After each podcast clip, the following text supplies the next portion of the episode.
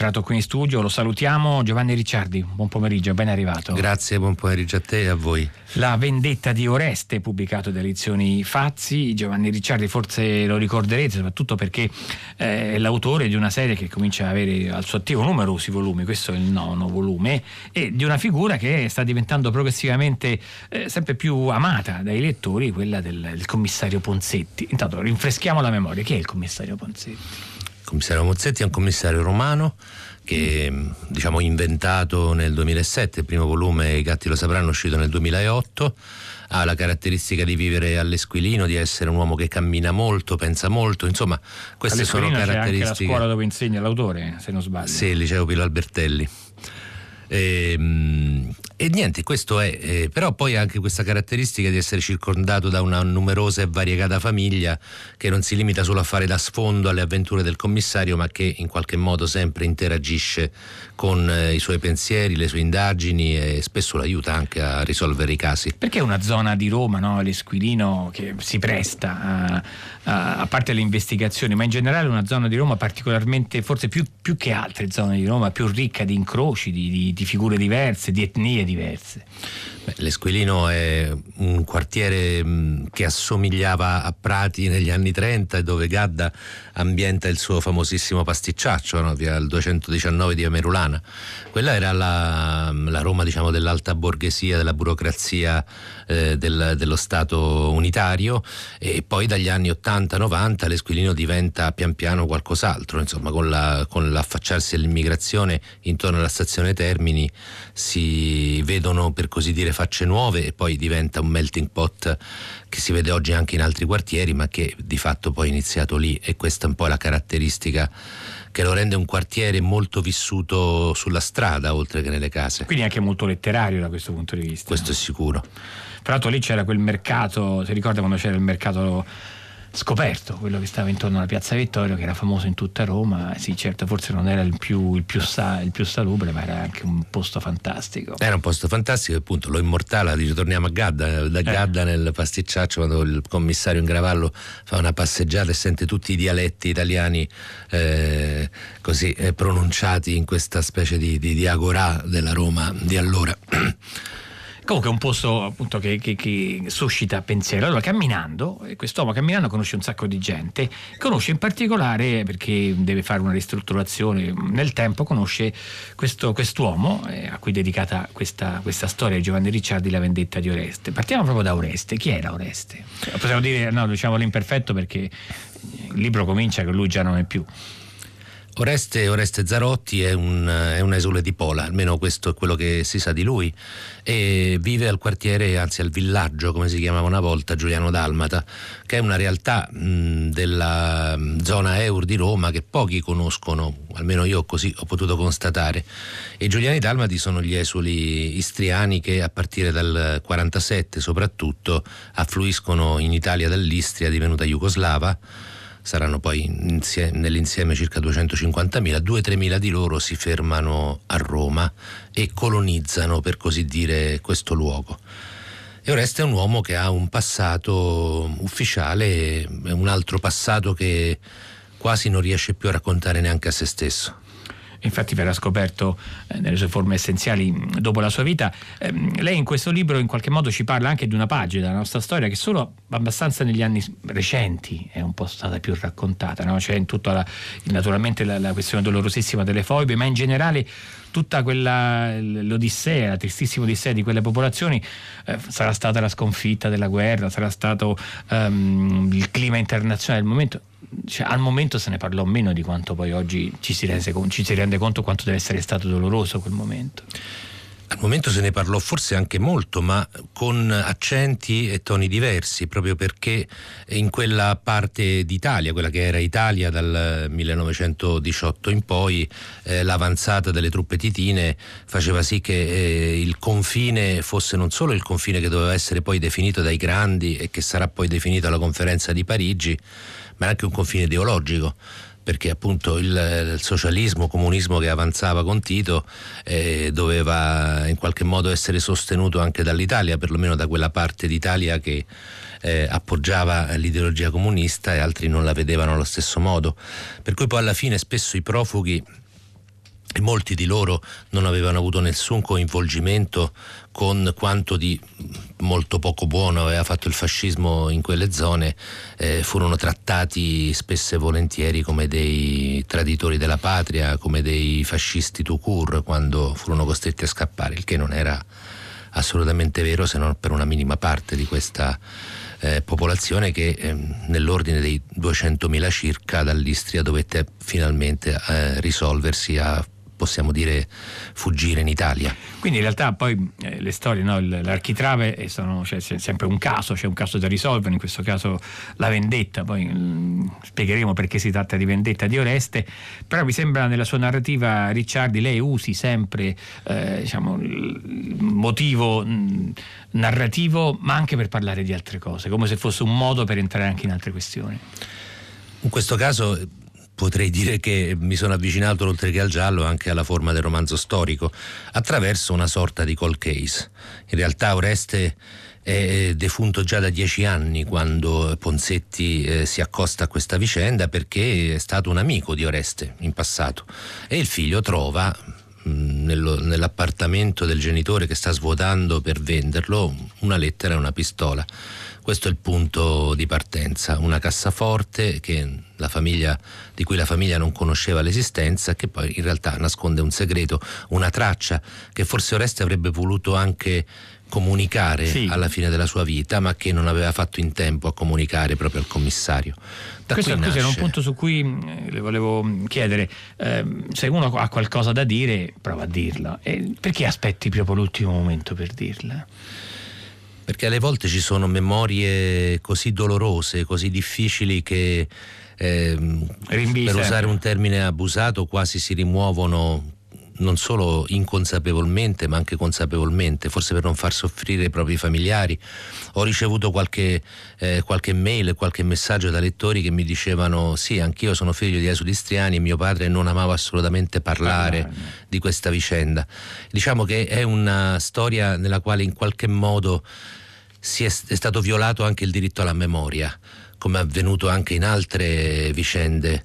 Per esempio penso al genocidio degli armeni, anche se in questo caso non si può parlare di genocidio propriamente detto, quando appunto il parlarne diventa difficile perché si riceve critica, perché discorso non è un discorso pubblico, ma rimane confinato dentro le mura della famiglia, dentro i dolori personali, dentro storie che eh, non si raccontano perché si teme che in qualche modo non vengano bene accolte. Come affronta Ponzetti, il suo saggio diciamo, camminatore Ponzetti, una vicenda così grande?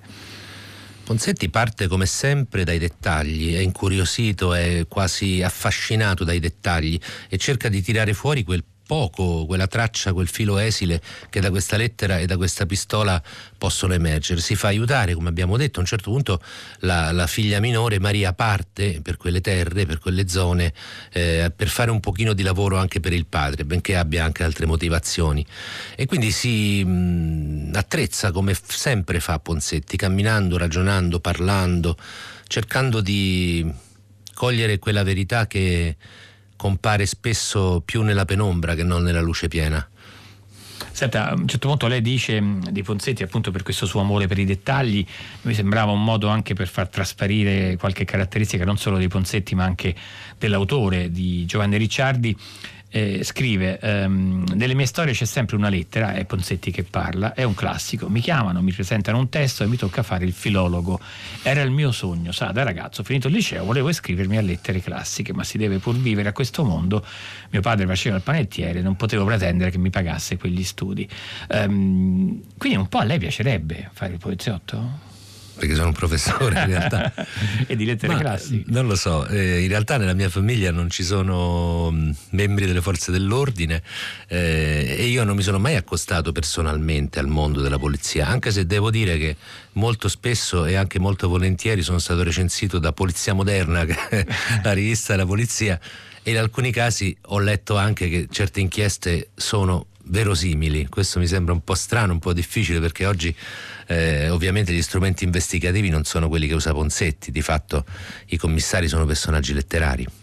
Sì, sì, no, certo, e poi appunto tutto quell'aspetto che immagino sia sempre più importante, scientifico, dati, è un uomo, appunto, è un uomo che usa altri metodi. Se ci dovessimo dire il metodo di Ponsetti, sicuramente l'attenzione ai dettagli, ma forse proprio questo fatto, potremmo dire che usa i piedi per fare le sue indagini. Sì, perché Ponsetti cammina molto, il eh. camminare, l'osservare le cose, la gente in realtà gli fa scattare in testa sempre qualche cosa mh, che ha a che fare con un'intuizione che lo porterà poi allo scioglimento del caso. Questa è una cosa che veramente accade anche al suo, all'autore di Ponsetti, quando, quando ha una difficoltà nell'andare avanti con una trama, spesso la soluzione viene nei momenti meno opportuni, cioè non quando sto alla scrivania davanti al computer, ma magari ecco, stando su un autobus e sentendo una conversazione, ricordandomi di qualche cosa del, del passato, allora scatta quella molla che mi permette di, di portare avanti la storia. Senta, che c'è in questa lettera che viene trovata che Marco, il figlio di, eh, di Oreste, eh, consegna al commissario Ricciardi? È la lettera di una donna, non si sa chi sia, non si sa da dove la lettera sia stata spedita, non porta firma, questo è ovvio, è una funzione narrativa. È la lettera di una donna che ha eh, conosciuto Oreste, non si sa nemmeno questo, perché in realtà la lettera è indirizzata a un certo Ulisse. Ed è una lettera che parla di un abbandono, un abbandono probabilmente non voluto da parte della persona che la riceve e dell'attesa di un nuovo incontro. Sostanzialmente parla di questo. Poi ci sono anche delle descrizioni che serviranno a dare un po' una localizzazione. E poi c'è una pistola. E a cui mancano pistola, due proiettili. A cui mancano due proiettili. Una pistola della seconda guerra mondiale di fabbricazione jugoslava. Questi due proiettili mancanti poi diciamo, hanno anche in qualche modo una funzione simbolica. Comunque è una pistola funzionante, una pistola che probabilmente ha sparato, ma non si sa chi e non si sa per vendicare quale offesa. Ecco la vendetta da dove nasce nel titolo. Senta, un aspetto libro. interessante è che mh, ehm, dopo morto quest'uomo si scoprono un sacco di aspetti della sua vita di, di, cui si, di, cui i figli, i parenti non sapevano nulla. A un certo punto che prende un titolo di studio molto avanti negli anni, la pistola, aver frequentato um, il, il poligono per imparare a usarla, come se ci fosse stata una, una vita e un'altra vita, una doppia vita in realtà è questo che sempre più spaventa il figlio di Ponsetti, il, non il figlio di Ponsetti, scusi, il, il, figlio di Oreste, che proprio a partire da questi due oggetti e grazie alle intuizioni di Ponsetti capisce che del padre in realtà sapeva molto poco, o perlomeno eh, c'era una versione ufficiale della sua memoria del suo passato e poi ce n'era un'altra che piano piano emerge lentamente attraverso il paziente lavoro di ago e di filo della mente del commissario appunto questo elemento di camminare, camminare, muoversi, c'è un dettaglio. Qual è il dettaglio che mette in movimento in questo caso la, la fantasia di Ponsetti? Beh, ce ne sono diversi, ma... Mm, Quello che nella sua mente, mentre era in autobus, come ci raccontava prima, gli ha detto qui, da qui ri, vado avanti. Ma c'è un dettaglio a un certo punto, ce ne sono molti, ma ce n'è uno in particolare che poi avrà una certa importanza. Oreste era appunto un geometra, questo forse non l'abbiamo detto, e aveva fatto nel 91, così si erano conosciuti lui e il commissario, la ristrutturazione dell'appartamento di Ponsetti. E a un certo punto in questo progetto di ristrutturazione Ponsetti si accorge che aveva dimenticato di mettere specchi in questa casa. E lui mm, poi gli aveva mm, dato una giustificazione dicendo che in casa sua non usava specchi perché preferiva non guardarsi e ricordarsi di com'era da giovane. Questa è una suggestione che improvvisamente Beh, certo. torna alla memoria di, eh, di Ponsetti e poi gli darà eh, in qualche modo lo spunto, l'intuizione per arrivare alla conclusione eh, complessiva della vicenda, la spiegazione per via di ipotesi di deduzione che Ponsetti fa alla fine della storia. Cioè un dettaglio che ragiona al contrario, torna indietro. Guarda, quella cosa allora forse voleva dire... Aveva un significato, aveva esatto. un significato. Questo è il metodo degli psicanalisti. Non lo so. Apre Q, apre Q. Lei dice una cosa e questa cosa illumina una cosa del passato. Cioè, la mente diciamo, dello psicanalista, ma anche la nostra mente, non va dal, dal, dietro, dal passato al futuro, ma va dall'oggi e indietro. E Quindi abbiamo commissari, professori di lettere, psicanalisti, chissà. Eh beh, sì, beh, comunque no, sono usciti di libri che raccontano che il lavoro psicanalitico, almeno in un certo senso, è un lavoro in qualche misura indiziario, no? che ha a che fare con gli indizi, con cose da mettere insieme per ricostruire una qualche storia. E se torniamo indietro, se andiamo, ad esempio a un certo punto, eh, me l'ho segnato questo passaggio, Um, eh, si parla di cose che evidentemente un po' alla volta si, si scoprono. Eh, cosa c'era in questa zona B? Un po' di costa, un po' di entroterra, qualche bella cittadina, Capodistria, Pirano, Portorosa, il fiume eh, Dragogna che oggi segna il confine fra Slovenia e Croazia. E, e, tutto questo cosa c'entra con suo padre? Niente, come niente, nel senso che mio padre era di Pola e Pola è un'altra storia ancora, un caso a parte e poi cominciamo. È come se continuamente si aprissero nuove pagine, invece di chiudersi ogni, ogni pagina, no guarda c'è un altro libro che comincia qui. Sì, perché poi in realtà sono, c'è Pola, dove eh, Oreste dice di essere nato, e ci sono le saline di Sicciole, che è questa, questo luogo che viene descritto poi in parte anche nella lettera. E, e Pola è, è, veramente un'altra storia, perché eh, Pola era rimasta quando ormai l'Istria era passata, chiaramente la Jugoslavia era rimasta come un enclave fino al 10 febbraio del 47, era ancora sotto il controllo degli anglo-americani quando alla conferenza di Parigi si stabilisce che anche Pola sia assegnata alla Jugoslavia. Allora a quel punto inizia questo esodo di massa di e tutti gli abitanti no? italiani che era stato poi preceduto da questa sorta di attentato, queste mine che esplodono sulla spiaggia nel, nell'agosto precedente che diciamo, provocano la morte di quasi un centinaio di italiani, se non ricordo male. E, e l'esodo mh, è un esodo che mh, si consuma in poche settimane attraverso questo piroscafo toscana e poche altre imbarcazioni che fanno appunto la spola fra Pola e mh, i porti del, dell'Adriatico eh, dove poi questa gente senza niente ehm, o con poche masserizie, masserizie che sono in gran parte ancora conservate nel magazzino 18 del porto di Trieste. È un mm, dettaglio anche questo sul quale Simone Cristicchi ha costruito un monologo teatrale molto interessante che mi ha dato anche un po' lo spunto, insomma, fra le altre fonti che ho consultato Beh, certo, per, per mettendosi nei panni ragionare su persone, questa storia. No? Vieni fuori da una guerra, una guerra, una sconfitta, quindi ehm, a nessuno piace rimangare la sconfitta e tutte quelle pagine tremende della nostra storia. Tu perdi tutto, devi andare via di corsa, forse hai perso anche qualcuno della tua famiglia, dei tuoi cari e non puoi raccontarlo. Beh, capiamo perché Oreste per così tanto tempo è stato zitto. Non puoi raccontarlo e non puoi eh, nemmeno sperare di tornare. Puoi tornare come turista, puoi andare a visitare Quella la tua casa che poi è di qualcun altro. Questo è un po' il, eh, ciò che differenzia, diciamo così, Oreste da Ulisse. Ulisse eh, nella, nella fantasia di Omero è un uomo che pur nella sua brama di conoscenza ha sempre un punto fermo, un punto fisso, c'è una casa che lo, spa- lo aspetta, un tronco d'olivo, una radice, no? In questo caso è proprio lo sradicamento che eh, fa sì che sia perduta per sempre la possibilità di tornare. Senta, non abbiamo parlato, non abbiamo ricordato queste volte, altre volte che abbiamo presentato i suoi romanzi lo facciamo, però c'è una figura che sta sempre lì accanto al commissario, eh, al commissario Ponsetti che è un po' diciamo, Watson rispetto a, a Sherlock Holmes, che, che ha questo modo anche un po' diretto di raccontare le cose. Sì, e questo ovviamente è, è, un classico. D'altra parte, se non ci fosse la spalla del commissario, come si farebbe a costruire un dialogo in un libro?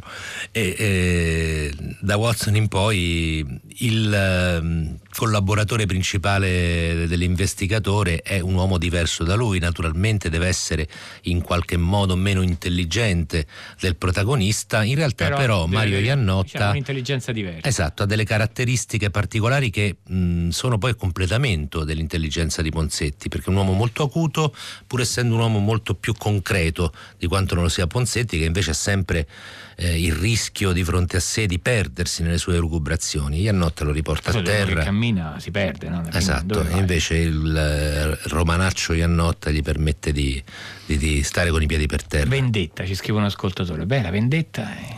cosa ci può dire della vendetta? La vendetta è in origine appunto no, il, rendere, eh. il, rendere, il male con il male. Io parlo della vendetta di Oreste con un riferimento abbastanza scoperto a questo mito in cui appunto Oreste, il figlio di Agamennone, uccide la madre perché Clitennestra ha ucciso a sua volta il marito che si era eh, macchiato della, dell'omicidio della figlia, Ifigenia. Quindi una catena che non termina mai, no? una catena di sangue che non termina. Questa è la vendetta sostanzialmente. Però poi nella tragedia di Eschilo, quando Oreste viene inseguito dalle Rinni, finisce ad Atene e viene poi giudicato dalla legge dello Stato, dalla legge della polis, la dea della sapienza Atena assolve Oreste questo a dire che alla fine la vendetta non è mai giustizia fino eh, se, perché perpetra, eh, perpetua anzi continuamente lo stesso delitto e lo stesso sangue no? e quindi la, eh, la, la, vera vendetta è secondo Eschilo diciamo così la rottura di questa spirale e così un po' anche nel mio libro quello che dice mm, quel filosofo, no? uh, perdonare l'imperdonabile. È l'unico perdono che, che, conta, perché perdonare il perdonabile, sai che fatica si fa, che sforzo fai. Devi perdonare, devi poter perdonare l'imperdonabile, in qualche misura. Sì, anche se questo poi spesso diciamo, avviene per grazia più che con le sole proprie forze. No, ci mancherebbe, però appunto rispetto soprattutto al passato più doloroso, tanto nulla potrà restituire quella, quello che c'era prima. No? Se uno passa davanti, guarda, qui hanno ucciso questo, qui vivevo io, che cosa si può fare per, per superare quel momento? Non so se qualche psicanalista o psicologo ha detto che di fatto se tu non eh, passi per la porta del perdono, in realtà porti sempre con te il male che ti è stato fatto e non te ne liberi mai però appunto eh, quello che accade a Oreste è una cosa un pochino diversa e non posso svelarla perché eh no, altrimenti eh, il finale poi si perde. Ho provato a portarcela attraverso no, questo giro lungo del Reda esatto. psicanalisi però eh, come commissario Ponsetti Giovanni Ricciardi è rimasto non ci dice troppe cose una cosa possiamo dirla, um, si chiude quella vicenda, in qualche modo anche il figlio potranno essere più tranquilli, questa, questa, storia, tutto questo dolore, una qualche composizione la raggiunge? La raggiunge perché in realtà anche se non è stato mai capace di parlare di quello che gli è accaduto, Oreste ha lasciato delle tracce, ha lasciato dei segni e questi segni hanno trovato, hanno incontrato qualcuno in grado di interpretarli e in fondo alla fine di dare voce a quest'uomo che non aveva mai avuto voce per poter parlare.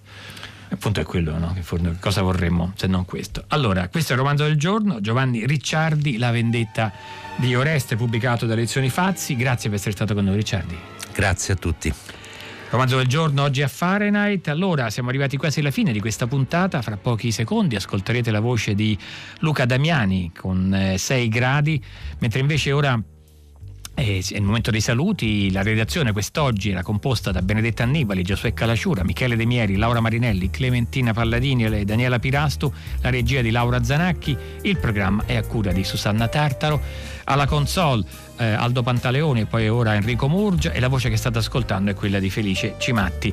Fahrenheit continua naturalmente domani, dopodomani, fino a domenica in diretta da eh, Mantova per seguire il Festival della Letteratura. Ascolterete le voci di Loredana Lipperini e di Marino Senibaldi, direttore di Radio 3, ma ancora invece continua la programmazione di Radio 3, fra pochi secondi Luca Damiani, 6 gradi.